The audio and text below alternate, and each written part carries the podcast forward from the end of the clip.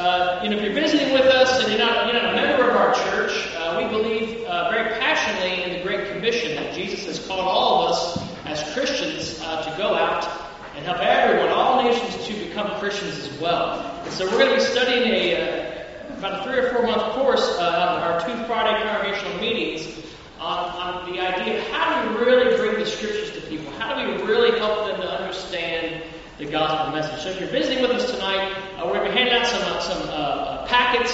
Uh, those are only for people who are committed to doing the whole course. If you're just checking us out tonight, you don't need to grab a packet. That's fine. It's okay. But if you want to be committed, the first two Fridays of every month for the next three or four months, feel free for visiting with us to take a packet. And I just wanted to clarify that because uh, we do want to always welcome people. These doors are always open, and we don't want you to feel like a foreigner or a stranger in any way. But do take a booklet. Uh, we get those out here in a moment if you want to participate uh, in this course. Um, and so we'll go ahead and hand those out at this time. I Just want to preface that. Uh, and so everybody, uh, member of the church, and everybody coming to the course should be able to take a booklet uh, at this time. Um, why are we doing this? Well, 1 Timothy 4, verse 16 says, Watch your life and doctrine closely. Persevere in them, because if you do, you will save both yourself and your hearers. You know, there's a lot on the line with what we believe about our life and what we believe about our doctrine. And it's not just our salvation, it's also the salvation of our friends and our neighbors and those to whom uh, we share our faith. And so, as Christians, we must always be asking ourselves, how are we doing when it comes to sharing our faith? Um, and so, Disciple Makers is a course uh, really bent uh, on really helping everyone in the church to believe that they can be a part of the Great Commission. That God wants all Christians to be a part of the Great Commission, not just the preachers and the teachers among us, but that all disciples are called to be a part of the Great Commission. Uh, before we uh, uh, really jump into this, which really will be next Friday, uh, tonight will just be a little bit of, a, of, an introduction, and really we're going to talk about our hearts uh, when it comes to making disciples. Because uh, I don't want to, I don't want to get too far ahead of our, of our hearts. I just give you a bunch of knowledge, right? Um, I do want to point you to a website. Um, CommonwealthAcademy.ca uh, is uh, Ed Anton, um, who's a teacher in the U.S. Uh, this is his course, actually, that he's developed. It's not something that I've, I've thought of. I'm not that smart or spiritual. Um, he's, he, he's developed this course over time, and I, I, I've, I've learned it. I've been instructed in it. I've taught it in different churches. And I really, it's really helped me, and it's really helped everyone I've ever taught this to, I think, to feel more equipped uh, to really make disciples. And so Ed has every course, every class, videos, uh, he has the, the, the, PDF file of this booklet that you're getting tonight with Guard the Gospel on it, which Guard the Gospel is a study series developed to just proclaim the truths of the gospel. Disciple Makers is taking that Guard the Gospel idea, which we'll run through as we go through this, and learning how to present it to people in the most effective way. So Disciple Maker is more, it's more of a strategic course as we go through Guard the Gospel. A lot of you have been around for a while. Who sat through like a study on Guard the Gospel or some other teaching series? Or so you know, about half the room has been through something like this before. But even if you've done this 20 times, I promise you, you'll learn some new things uh, through the Disciple Makers course. Um, but as I said tonight, I don't really want to get into a bunch of academic things because I think our hearts need to be much more prepared than our heads. Amen. Uh, God gave us the brain, and we can certainly use it uh, if we just listen and learn. But a lot of times, our hearts, right? Our hearts are not where they need to be when it comes to really making disciples. So turn to the book of Zechariah. Uh, tonight we're going to get a little bit old school, going into the Old Testament. Uh, one, of the, one of the last prophets, actually, of the Old Testament was Zechariah. We're going to be looking at Zechariah chapter 8. It's toward the very back of the Old Testament. As you're coming through there, uh, you should be able to find it quite easily toward the back of the Old Testament. But Zechariah, a little context, um, the, the Jews were conquered by the Babylonians uh, in 586, uh, and, and, they were taken out of Jerusalem. Jerusalem was taken over by the Babylonians. The Persians then overthrew the Babylonians. Cyrus was very permissive, the uh, Persian king of religions, so he allowed the Jews to start to return back to Jerusalem. So 50,000 Jews returned in 538, uh, about 50 years after they had all been sent out of Jerusalem. Uh, but then in 536, they started to rebuild the temple with great opposition uh, from those foreigners who had settled in the land. Eventually, the opposition and, and, the fatigue got so great that in 530, the, the rebuilding of the temple completely stopped in Jerusalem. The temple had been pretty much destroyed. um, at this point. And so for about 10 years, nothing happens. And then God calls a couple of prophets, Haggai and Zechariah, and he calls them to tell God's people to finish what they started. And so that is where the book of Zechariah comes into play in the history of God's people.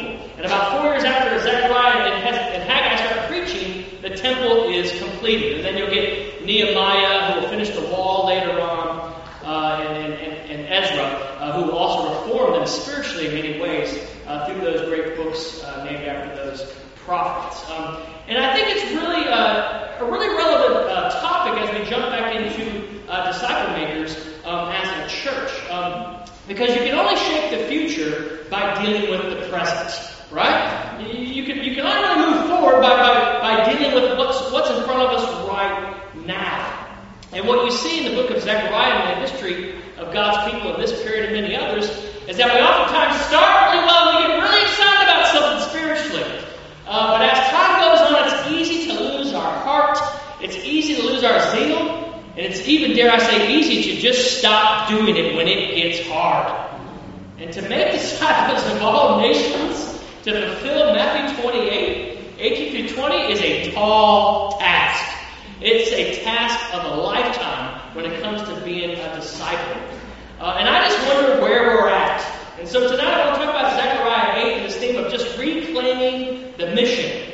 Uh, you know, if we're if we're really going to be uh, about following Jesus, we've got to keep the mission. We've got to keep the mission dear to our hearts. If we if we lose the mission of Jesus, if we lose the Great Commission, I believe we we are losing Jesus. And if we lose Jesus, we're in we're in deep deep trouble. So this issue of disciple making is an important issue for all of us to consider. Uh, so so some questions to think about. How often do you share your faith? How often? Is it every day? Every possible chance you get? Eh, maybe once, twice a week when it kind of pops up and it's convenient and easy for me, I'll kind of slip it in there. Ah, man, it's not even that much. Maybe, maybe once, twice a month, you know, when the, when the appropriate time comes at work and I feel like that guy I should have talked to a while back finally wants to ask me some questions and I can slip it in there. Or, or is it even less frequent than that? You know, how many non Christians, non believers, have, have you personally studied the Bible with in the last six months? Think, think back to about last since I got here. I've been here about six months. Since, since my wife and I and our family arrived here in non Christians have you studied the Bible with? Just, you know, just think about that. We're not going to take reports, don't worry.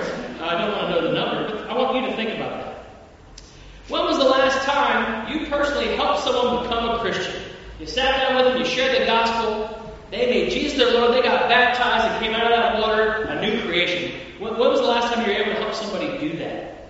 Has it, have you ever, ever been able to help somebody do that? And this last one I think is the most challenging one, I think always when I ask this. If the Vernon church consisted of just you, could and would it make disciples? That's the one I think is the most challenging for all of us. Because Jesus has called all of us to be a part of his great commission. And so we've got to make sure that, that, that we reclaim the mission in our church. And Disciple Makers is a great tool, uh, but without the heart that, that, that God wants us to have, it really won't matter what we learn. So tonight from Zechariah chapter 8, I want to focus on reclaiming the mission. Let's read it here together if we could. Uh, Zechariah chapter 8. The prophet now, um, he gives uh, some instruction on go to the temple. This is the last one he gives, and then, and then it shifts in chapter 9. But in chapter 8 it says, The word of the Lord Almighty came to me. This is what the Lord Almighty says. I am very zealous for Zion. I am burning with jealousy for her. This is what the Lord says in verse 3 I return to Zion and dwell in Jerusalem. Then Jerusalem will be called the faithful city, and the mountain of the Lord Almighty will be called the holy mountain. This is what the Lord Almighty says. Once again, men and women of ripe old age will sit in the streets of Jerusalem each of them with cane in hand because of their age. The city streets will be filled with boys and girls playing there. Verse 6, this is what the Lord Almighty says. God's got a lot to say, doesn't it? It may seem marvelous to the remnant of his people at that time, but will it seem marvelous to me, declares the Lord Almighty? This is what the Lord Almighty says, verse 7 I will save my people from the countries of the east and the west. I will bring them back to live in Jerusalem. They will be my people, and I will be faithful and righteous to them as their God. This is what the Lord Almighty says in verse 9. Now hear these words, let your hands be strong. so that the temple may be built. This is also what the prophet said, who were present when the foundation was laid for the house of the Lord Almighty. Before that time, there were no wages for people or hire for animals. No one could go about their business safely because of their enemies, since I had turned everyone against their neighbor. But now I will not deal with the remnant of this people as I did in the past, declares the Lord Almighty. Verse 12 The seed will grow well, the vine will yield its fruit, the ground will produce its crops, and the heavens will drop their dew. I will give all these things as an inheritance to the remnant of this people. Just as you, Judah, and Israel have been a curse among the nations, so I will save you, and you will be a blessing. Do not be afraid, but let your hands be strong. This is what the Lord Almighty says. Just as I determined to bring disaster on you and show no pity when your ancestors angered me, says the Lord Almighty, so now I have determined to do good again to Jerusalem and Judah. Do not be afraid. These are the things you are to do. Speak the truth to each other and render true and sound judgment in your courts. Do not plot evil against each other and do not love to swear falsely. I hate all this, declares the Lord. The word of the Lord Almighty came to me. This is what the Lord, Lord Almighty says. The fast of the fourth, fifth, seventh, and tenth months will become joyful and glad occasions and happy fe- festivals for Judah. Therefore, love, truth, and peace. This is what the Lord Almighty says. Many peoples and the inhabitants of many cities will yet come. And the inhabitants of one city will go to another and say, Let us go at once to entreat the Lord and seek the Lord Almighty. I myself am going, and many peoples and powerful nations will come to Jerusalem to seek the Lord Almighty and to entreat him. This is what the Lord Almighty says, lastly. In those days, ten people from all languages and nations will take firm hold of one Jew by the hem of his robe and say, Let us go with you because we have heard that God is with you. It's a very powerful passage. The rest of the book gets into prophecy, and some beautiful prophecy about Christ uh, that we certainly don't have time uh, to cover uh, tonight. But six things, uh, briefly, six things, uh, really stand out to me here as the Jews are trying to reclaim their spiritual identity, as they're trying to rebuild and finish the work of the temple, that I think can inspire us to, to reclaim the mission if we've lost it, and to strengthen our hands and our hearts for the mission if we are already engaged in it. And so, six ideas here from the text. Uh, the first is to have burning bellies. Burning bellies, I'm not talking about curry here. Zechariah chapter 8, verse 1, it says, The Lord Almighty, He came to me, His word came to me. And this is what He said I am very jealous for Zion. I am burning with jealousy for her. You know, God here sounds like a jaded lover, right? Burning with jealousy for Jerusalem. The Hebrew word here uh, also can be translated rage. Uh, literally means red in the face. Red in the face. Know, you ever see somebody really, really fired up about somebody else or something that's happened to them or something that should be happening to them? I'll never forget when Ruby was Ruby was about uh, she's not in here yet. When Ruby was about uh, seven or eight, she was Grace was playing soccer and football, and uh, and Ruby was, was was off playing on a playground, and I, and I saw some boys, you know, kind of circling around Ruby. And, uh, and, I just thought it was kind of strange, but I, I didn't want to be an overprotective dad. And, and, and, and, next thing I know, I kind of see her walk off, you know, away from them into, into this bush area. And then they, again, four or five, they follow after her. And they're way far away, so I, I don't know what's going on. But my, I just I just remember, you know, my, my head was just boom, boom, boom, boom. And I just ran over there and I said, hey, what's going on here? And the boys were, we're playing tag, you know, and it was like, yeah, we're playing tag. I was ready to kill those kids. Wasn't a spiritual moment for sure. But that's the that's the you know the, the image as a, as a father that I can I can relate to here. And and, and, and here you know God is he he loves his people. He's passionate for his people. So he, he wants to restore them. He wants to use them uh, to do great things. Uh, and that's kind of the picture here uh, that you start to, to, to get from God as, as he shares his heart. Uh, but then it's interesting you go um, uh, to, to the New Testament. Um, you go to the New Testament, and Jesus, uh, uh, and, and I just have a scripture uh, uh, written down here, Matthew 9, uh, verse uh, 36. Uh, Jesus, um, it's another word very similar to zeal, and it's actually, uh, uh, in the Greek, it's translated as compassion. In Matthew 9, verse 36, it says, when, when, when Jesus saw the crowds, he had compassion on them because they were harassed and helpless like sheep without a shepherd. Now, like compassion, uh, it, it, means deeply moved, and it actually it's, it's deeply moved in your bowels. You know, it's this heartfelt, this heartfelt heart again. Uh, and, and, and, you see it for God, God for His people in Zechariah 8 verse 1, but you see it for Jesus here for, for all people. And of course, that was the heart of God, right? That's why He sent His Son into the world, because He had this heart, this compassion for all people. And so, are, are we moved? Are we moved by God's love for us? Does the cross still matter? That we're moved by that? Are we grateful for what God has done for us? And, and the older I get as a Christian, the more I realize so much of me wanting to share my faith with those who are hurting and those who are lost is, is just being grateful for what I already have and realizing how blessed I am as a man just to know God. And then I, am compelled to want others uh, to, to know Him too. Because that, of course, you know, it's, it's the heart of God. You know, is your, is your heart still filled with compassion?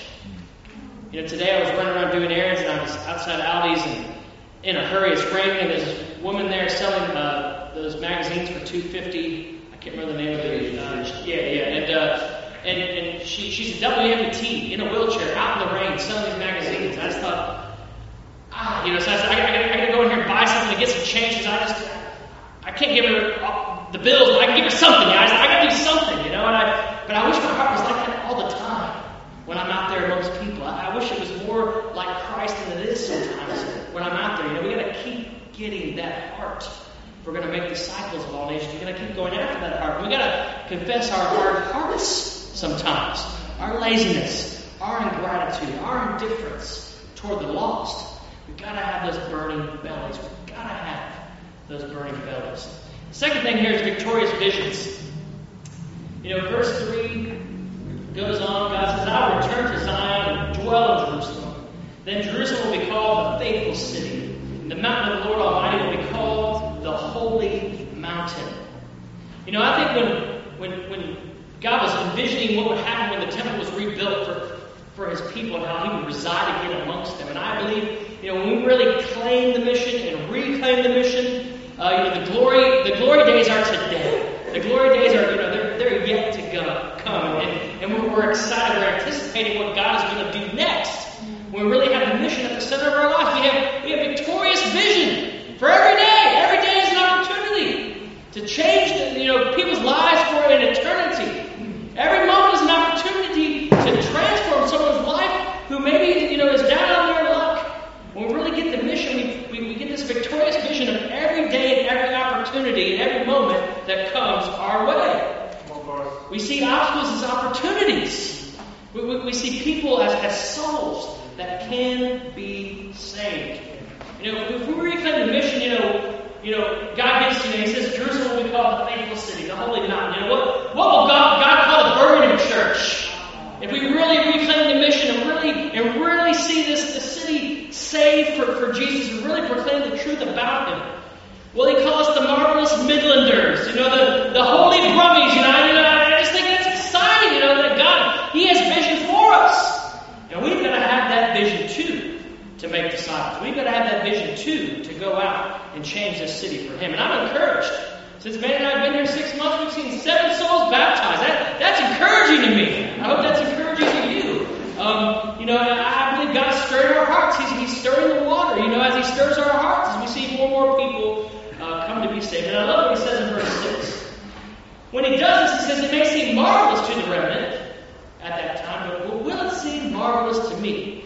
You know, when God does those things, we, we go, wow, look what God does. But God, God says that you haven't anything. You know, you, you, you're just getting a sneak peek of what I can do when you, when you have my vision in your life. Um, yeah, I don't have the right scripture here. I apologize for that. Um, John chapter 4, not 13, uh, 34 to 35. Jesus is in Samaria, where, where the, the Jews had tension with the Samaritans, a lot of bad history. The Samaritans eventually created their own temple, taught false doctrine.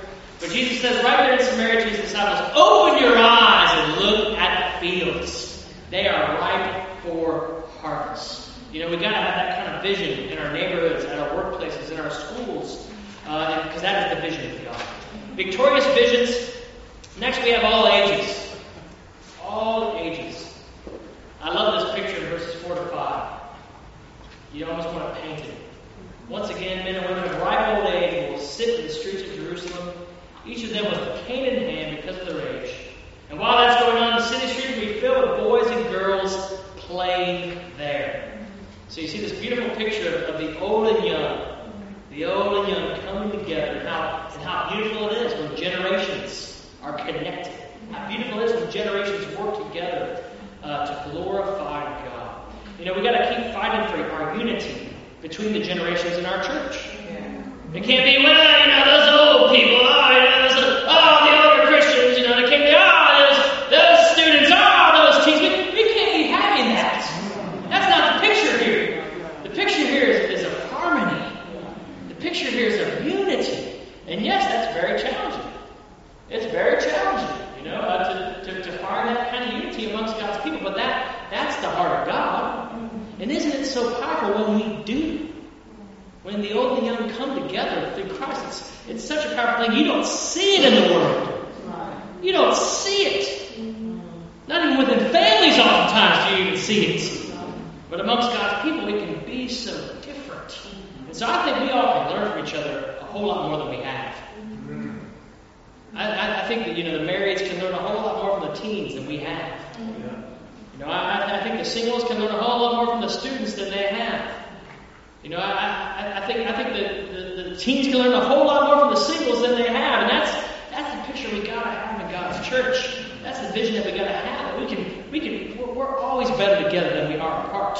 And that's something we gotta work at. That's something we gotta invest in, and that's something that we've got to go after.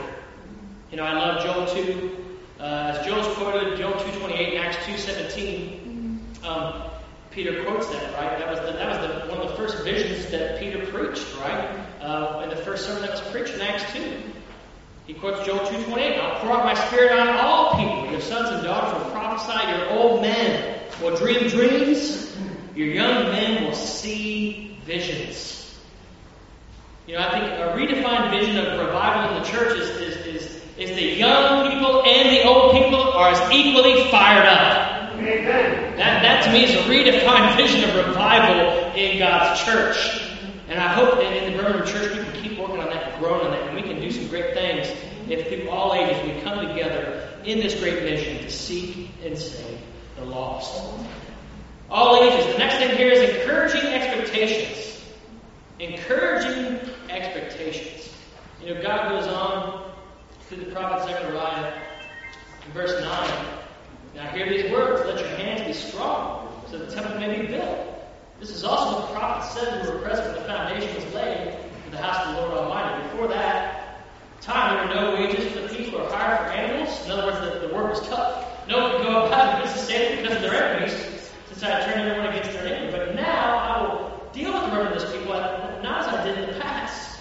He says in verse 12, the seed is going to grow, the vine is going to yield its fruit, the ground will produce its crops. I will give you all these things as an inheritance to the remnant of this people. So I will save you, you will be a blessing. So do not be afraid, but let your hands be strong. God says, stop looking at the past. You know, look ahead. Look ahead have, have, have expectations that I want to encourage you and I want to help you and I want to use you to do great things in my kingdom. You know, the work in Zechariah, the work had called for about 10 years, a decade, a decade of, of faithlessness, a decade of discouragement, a decade of, setbacks. And, and, you know, there's the law of inertia. An object at rest tends to stay at rest, and an object in motion tends to stay in motion. And I think spiritually that oftentimes happens with the mission. You know, we see people getting baptized, and we all believe it can happen in, you know, in, in my neighborhood, in, in group. And, and, and, we don't see people getting baptized, we start to lose that, that expectation that, that, that God can do that in our lives. And so we've got to get that, we've got to get that inertia going in the right direction. You know, that we're faithful, that we really believe God can, God can work. And this is where our family groups are so important. I appreciate people coming the two Friday nights we meet. It's very important, and I want to encourage you to look around and think who's not here and encourage them to come. Speaking of encouraging expectations, let's let's encourage everyone to be here uh, the two Fridays a month we meet together. Um, But even in our family groups, it's so important that, that our family groups are united. They're, they're like the healthy cells of the body of Christ. If, if, if the cells of the body physically are not healthy, the body is not healthy. If our family groups are not strong in the Birmingham church, the Birmingham church is not healthy. And I really want us to have great expectations for our family groups. Let's have great expectations for our six congregational meetings a month, two on Fridays, two, four on Sundays. But let's also have great expectations for our family groups. And I went to the, the Weoley Castle Selly Oak uh, family group meeting Sunday morning, and I was, man, I was so encouraged. There's expectations. We're, we're going to go change our neighborhoods. We're, we're going to go help people become Christians. We're, we're going to look out for each other. We're going to be a family. They had a great discussion about that, and they put some great plans in motion. And, and I hope every family group heading in that direction, we expect our family groups to be strong. They are strong, the church in many ways will be strong. But we need that encouragement because we get stuck, we get discouraged, we get faithless, we don't we don't see the victories, and that's where we just we just need to have more encouragement that we, that we can do it, that it can happen. Uh, that, that, yeah, you might have got knocked down, but you can get back up. You know, we need encouragement, I think, to have uh, expectations. We also need faith. We also just simply need faith. I love, I love verse 12. The seed might grow. No, it will grow. The vine, you know, maybe, no, it will yield its fruit. The, the ground, it will produce its crops. Jesus said the harvest is plentiful. He didn't say it might be plentiful, he said it is plentiful.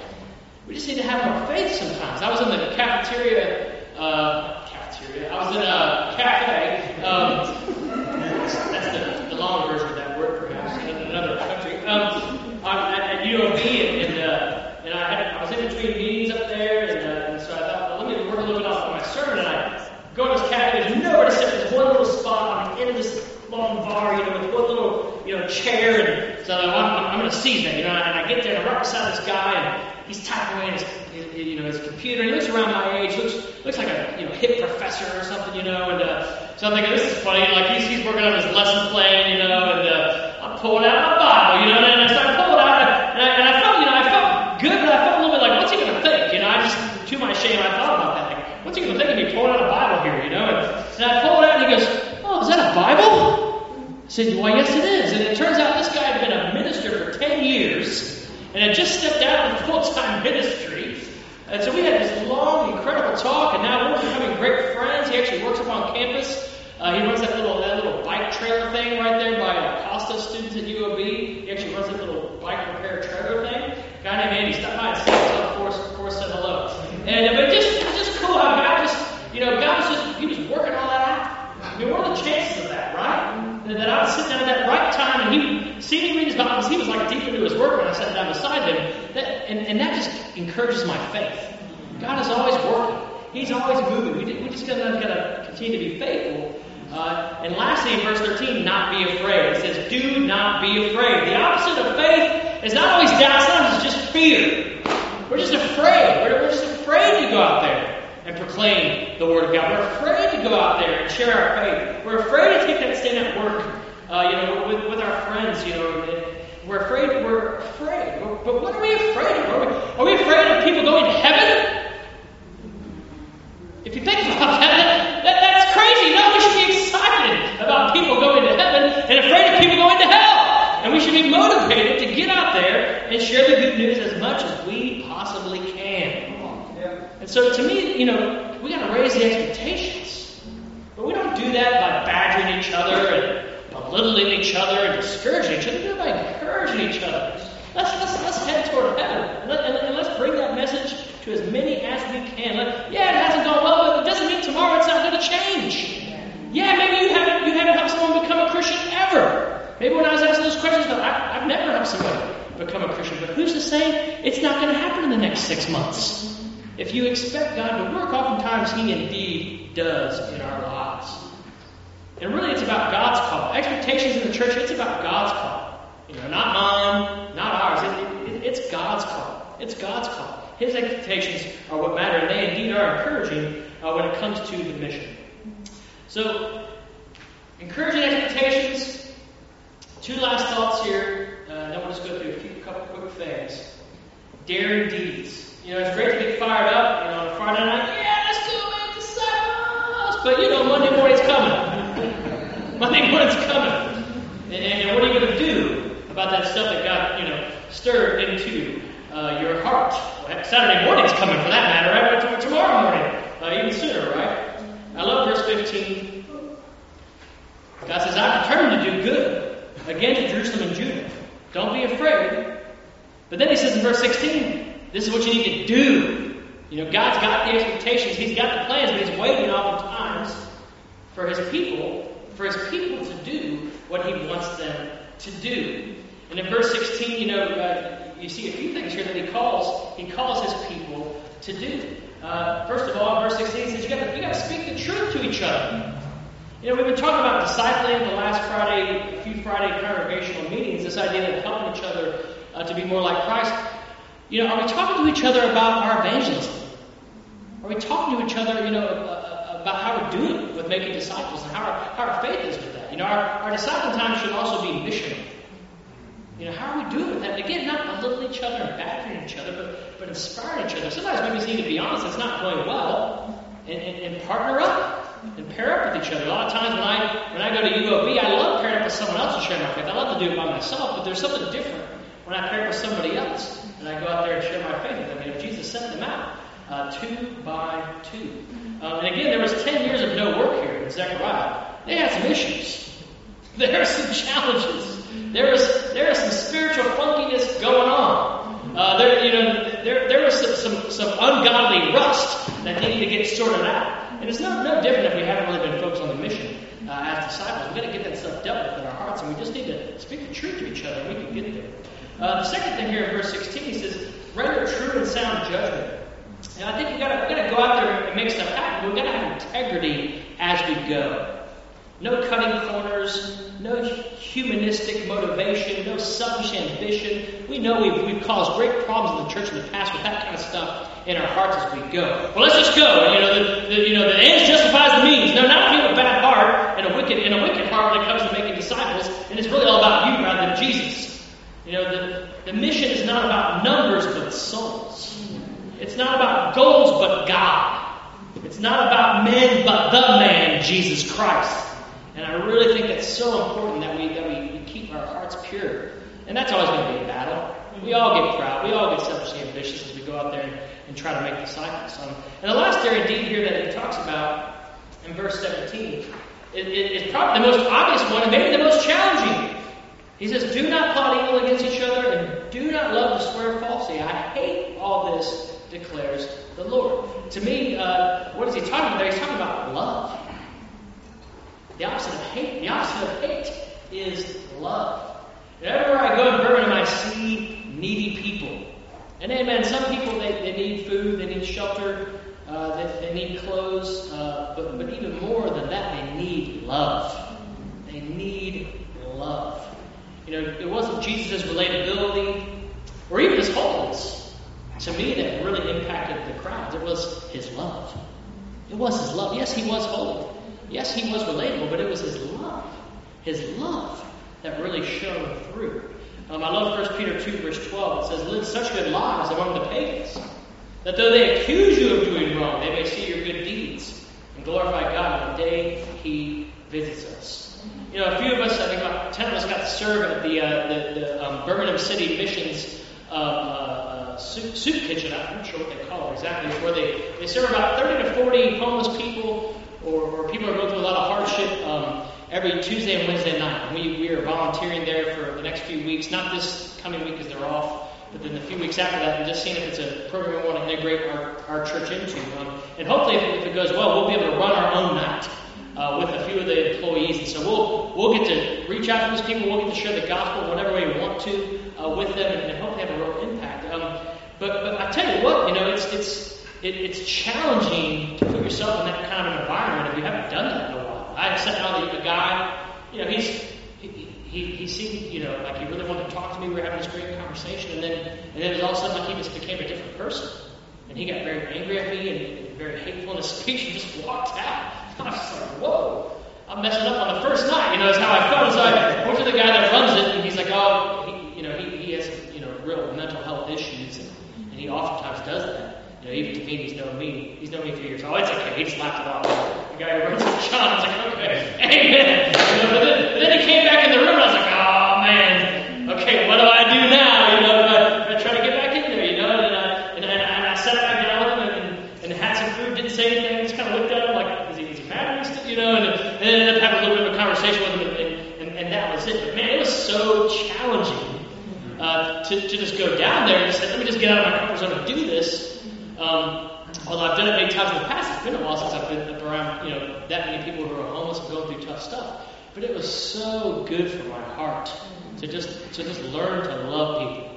And, and, and so much of what they do there is they just try to love them and just talk to them and be their friends and just be a family to them.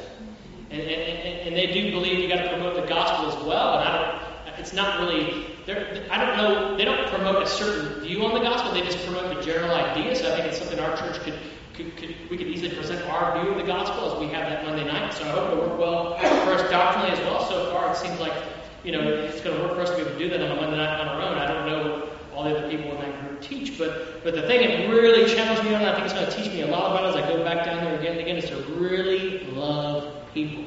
You know, what does Jesus say? The pagans love those who love them. Does anybody can do that? Can, can we love people who, who aren't really lovable? I think is always the litmus test. To really seek and save the lost, we've got to keep growing in our love. We've got to keep growing in our, in our willingness to really love people through uh, the ups and the downs of their lives. Um, so daring and last thing here, delightful duty. You know, the whole, the whole, the whole thing ends with, with this in verses 18 to 19, this, this idea of, of fasts that are joyful. It seems like a contradiction when you read that at, at, at first, at, at, face value. Like, you're, you're not going to eat it all, and you're just going to be filled with joy, right? Uh, but, but I think what it reminds me of is that when you sacrifice for God, joy will come. And to be about the mission, it's going to take sacrifice. It's going to take sacrifice for all of us to be more about the mission as a church. But, but we know, we know if we sacrifice for God, the joy, it will come. And I love uh, Luke 10 as Jesus sends out 72, two by two. They come back. He sends them out in verse 1, and then in verse 17, it says, The 72 return with joy and said, Lord, even the demons submit to us in your name. You know, there is a great delight there's a great delight. It's, it's not a duty, it's a delight to be about the mission that Christ has given us. Yes, it is going to take sacrifice. Yes, it's going to be a challenge, but, but, but delight. Delight is always in store. That, that's what motivated me to go into full time ministry, honestly, was the delight of helping people become Christians.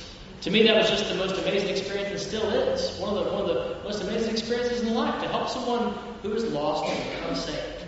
There, there are a few things that compare to it in life. You know, and so I hope that as we go about this and we jump into disciple makers, that, that, that it's not, okay, yeah, let's get out there, but that we really anticipate and understand that, that we're going to be filled with joy.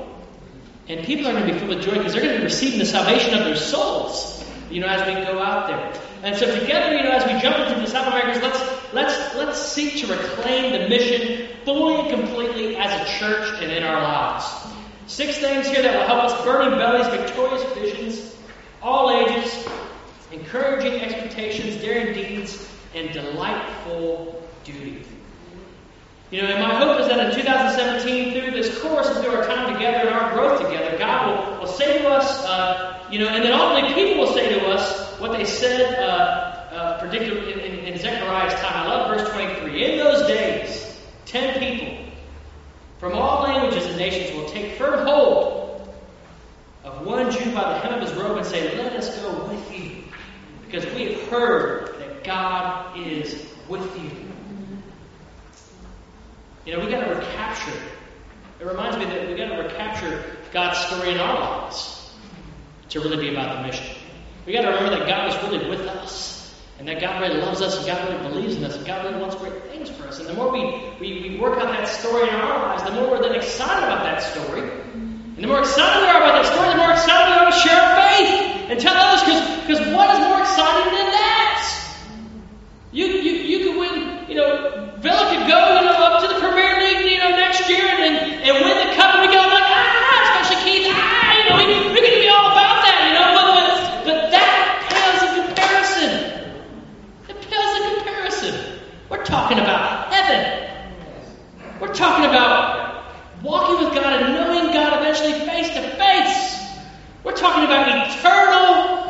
Perfection. That's what we're going after. That's what we're going after. And, that, and that's the picture that, that people, they see that it's attractive. But we got to get that. We got to get that. We got to get that for ourselves. So I want to encourage you tonight to look at those six things and say, which one, which one do I need to grow in? Don't get overwhelmed. That's too many. Six of them. But which one? Burning bellies, victorious visions, all ages, encouraging expectations, daring deeds, and delightful beauty. Which one do you feel like for you you really want to go after as you enter into disciple makers? So I want you to really think about that. And, and I really believe if we get this, this, this fire in our hearts, and, you know, individually and collectively, God's going to do great things in our church. God's going to do incredible things. Uh, just, just do that commitment to Him and His mission. Uh, and so I hope that we are all entering the mission field here uh, as we venture into disciple makers uh, together. Uh, you can take out your, uh, your, your packet now. Uh, this has nothing to do with that. Hopefully you weren't confused uh, the entire time looking for the notes that are not in that booklet um, that we just went through. Again, that was just for your heart, for the Word of God. Um, I just want to kind of go through um, how this is going to work, just real briefly, and then you have your booklet to go and study it out ahead of time a bit and really think through uh, what you want to get out um, of, of, this time. Um, as I said, CommonwealthAcademy.ca, uh, Ed Anton masterfully goes through uh, all these studies. Uh, on the um, on the, the, the dumbed down cliff note, uh, you know, cut and paste version of what you can get uh, Ed's videos uh, online. I hope to get Ed here one day. He's an old friend and someone I really respect and admire a lot. Um, what we'll do, uh, though, is we'll have uh, eight classes, possibly a ninth. I, I, think we'll probably end up with a class on false doctrine think sometimes we encounter those things and we don't know how to deal with them. Um, but the first class next week, the first two pages in your booklet we'll go over, which is uh, talking about conversion and understanding how we oftentimes belittle and underestimate how God works when we're really reaching out to people. We can put so much pressure on ourselves, uh, and, we, and we forget how powerful the Holy Spirit is and the Word of God is. That's what converts people. It's not us. Uh, and the fact we graduated from the Makers course now, that's going to make all, well, that, that's going to help. Uh, but really, what I think it does for me as I learn and grow is it helps put me in a position to allow the Word of God and the Holy Spirit uh, to work on someone's life. It just puts me in a better position to do that. It's really not about me. So we'll talk about that next week a bit. Um, the purposeful question wedge uh, we'll go through quite a bit because the whole idea of disciple makers, you'll see that on the second page is that, that upside down wedge. It's the purposeful question wedge. Uh, you go from, from, from, from the interpretation of what when you look at a passage uh, to the uh, to the, the application which is which is the um, how, and then you go to the last one, which is the, the contemplation, which is the why. And so as you go through a scripture and you ask questions based on what, how, and why, you start to help someone to learn really the scriptures themselves and apply it to their own hearts without having to preach to them and tell them what they ought to, to see and understand. So we'll go through the Gospel. We'll work on, on that with every section of the Gospel. We'll do a few passages uh, just like that. So eventually you'll become really good at doing that. We'll probably do some role playing uh, as well in small groups you know, as we dig into it further. Um, and so in the meantime, go through the packet. Um, uh, and I encourage you to watch some of the videos at CommonwealthAcademy.ca. Um, and, uh, and if someone's not here tonight, I have lots of extra packets, or if they're gone for the weekend, I should say, because I will handle out Sunday for those who are not here tonight. Uh, but if you know someone is not going to be here Sunday, please grab a packet for them. That's totally fine. Um, and, uh, and, basically, we'll go through uh, the first class on conversion and personal questions. Then the next uh, Friday, which will not be till March, uh, we'll begin the actual Guard the Gospel study series, which is in your booklet. And you'll see in your booklet as you go through that, you'll have the Guard the Gospel study series on, on the left side, and on the right side, you'll have a, a pur- purposeful question worksheet. And so that will be a worksheet you can use in the class to bring the booklet to the class. As we go through that study, you'll be able to work on it, but you can even work on this now. You can go into the, the scriptures that are on there, and you can develop questions. You can develop the what, the how, and the why questions. Um, and, and again, it's, it's not that you can't teach or preach to someone, but it's just learning how to how to do a better job of really getting the scriptures on people's hearts. And again, we'll, we'll talk about more of that um, next week. Uh, for those who wish to graduate from the Disciple Makers course, there will be a graduation process. You don't have to. Uh, we're going to have quizzes um, uh, on a monthly basis starting in April, and there'll be quizzes from the previous two sections, and you have to memorize the book the chapter and what it basically says on those main scriptures on each study. So that's just an additional thing because we want to develop a, a scripture bank Because it's not like those, those, you know, there's, there's what, six scriptures, you know, in the seeking God. It's not like you have to use those six scriptures. That's just, those are just template scriptures. Those are foundational scriptures you could use. There's a ton at the bottom. You might want to add a, a bunch of your own as you study the Bible. You might want to, as you're having a quiet time, add scriptures to those different studies.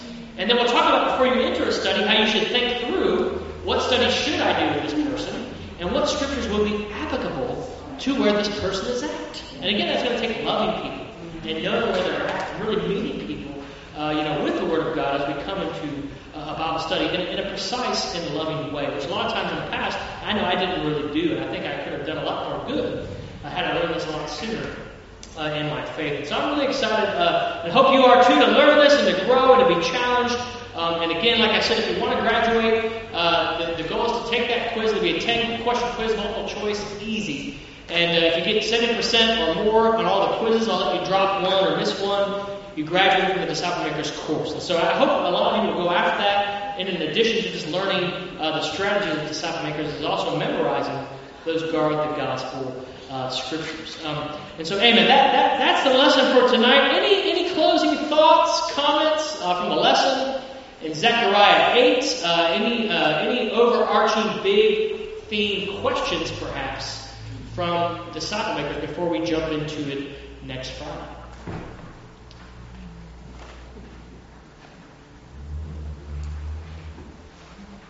I like the emphasis on um, encouragement um, because I think um, so often um, when I hear a message like um, tonight, um, yeah, I'm challenged because you're going through the, the scenarios of every day, every other day, maybe what's happened, I was thinking, hmm, I think I'm a bit further down the line. So naturally, I feel like challenged.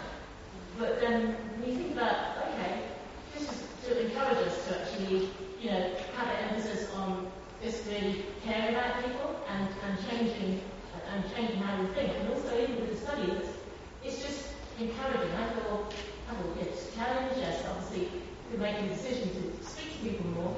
But I feel, I feel encouraged as well because that's what it's about. It is about encouraging people to know God, encouraging our brothers and sisters to just get the most out of their, out of just having a joyful life. And I think um, that's what that's what I'm excited about. Just the emphasis of encouraging each other to do our best together ultimately. Amen. Yeah, I appreciate that.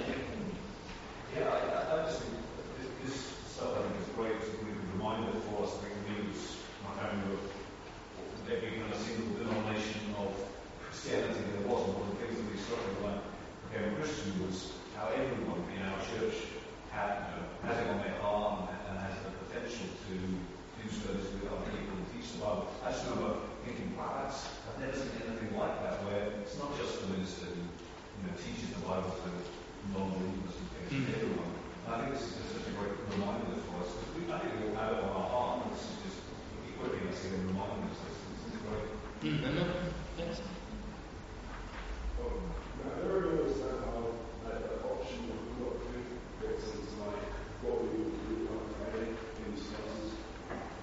Speak if I can't hear you, sorry. I don't understand how the optional group things like like pre-reading the class and stuff like that. How does that fit into what we would do on a Friday for that particular class? Yeah, yeah. Well, um, if you want to read the scriptures ahead of time, think about them yourself before we go through them a bit, and, and I teach on them a bit for your own study, for your own understanding. I think that'll be helpful. Uh, you don't have to do that. Um, and then the quizzes um, are just memorization, just so you have it in your mind and your heart. So when you're sharing your faith, you can you can pull up those scriptures or you can find them quickly from your Bibles. Because when you know the book and the chapter and what it basically says, you can kind of find it when you're sharing your faith with somebody. Or even oftentimes in the study, I don't, I don't know what to do next. And then I think of the scripture based on what they're sharing, and I go to that scripture because it's in my head and it's in my heart. Um, so yeah, so it's just prepping as much as you want to prep, but you don't have to prep before you come. Um, but if you want to, if you want to graduate from the course, the quizzes are just an optional thing. If you want to dig deeper and work on memorizing the scriptures, so I think hopefully that covered what you were asking. Oh, well, what are we going to do on Fridays? We're going to go through. We're going to go through um, these different topics, and so we're going to look at those different studies. Certainly, class two on seeking God, which is in your booklet, in the Word of God, and we're going to go through personal questions uh, on a couple of those scriptures and teach you kind of how to do that And that's really what the Disciple is about, is going through purposeful questions and thinking through what should someone get out of this passage? What is, you know, what is the what, the how, and the why of this passage? Yeah, sorry, sorry, I misunderstood. And then the quizzes are not on the additional scriptures, right? They're just on The quizzes are just on the, the, yeah, the, scriptures in the box, not the additional scripture, scriptures. No, that'd be overwhelming. Um, they're just on the, the scriptures in the box. If you want to do the quizzes, you don't have to. That's an optional. It's an optional thing. I'll explain more next time. Anything else? Well, hopefully we're challenged by the call, you know, as always, uh, with Jesus to make disciples, uh, but hopefully we're also emboldened and encouraged uh, that, that He's with us. He's with us and we can do it uh, through Him. Um, and then one, more hand, sorry. I was inspired by a way you're focusing on giving the glory to God. I uh, found it helpful and uh, directed that, you know, we can all struggle with thinking about our pride or our image, or I'm going to go out there and say so, but we made it quite applicable that we all we feel that way, and I can work on pride. I can feel like,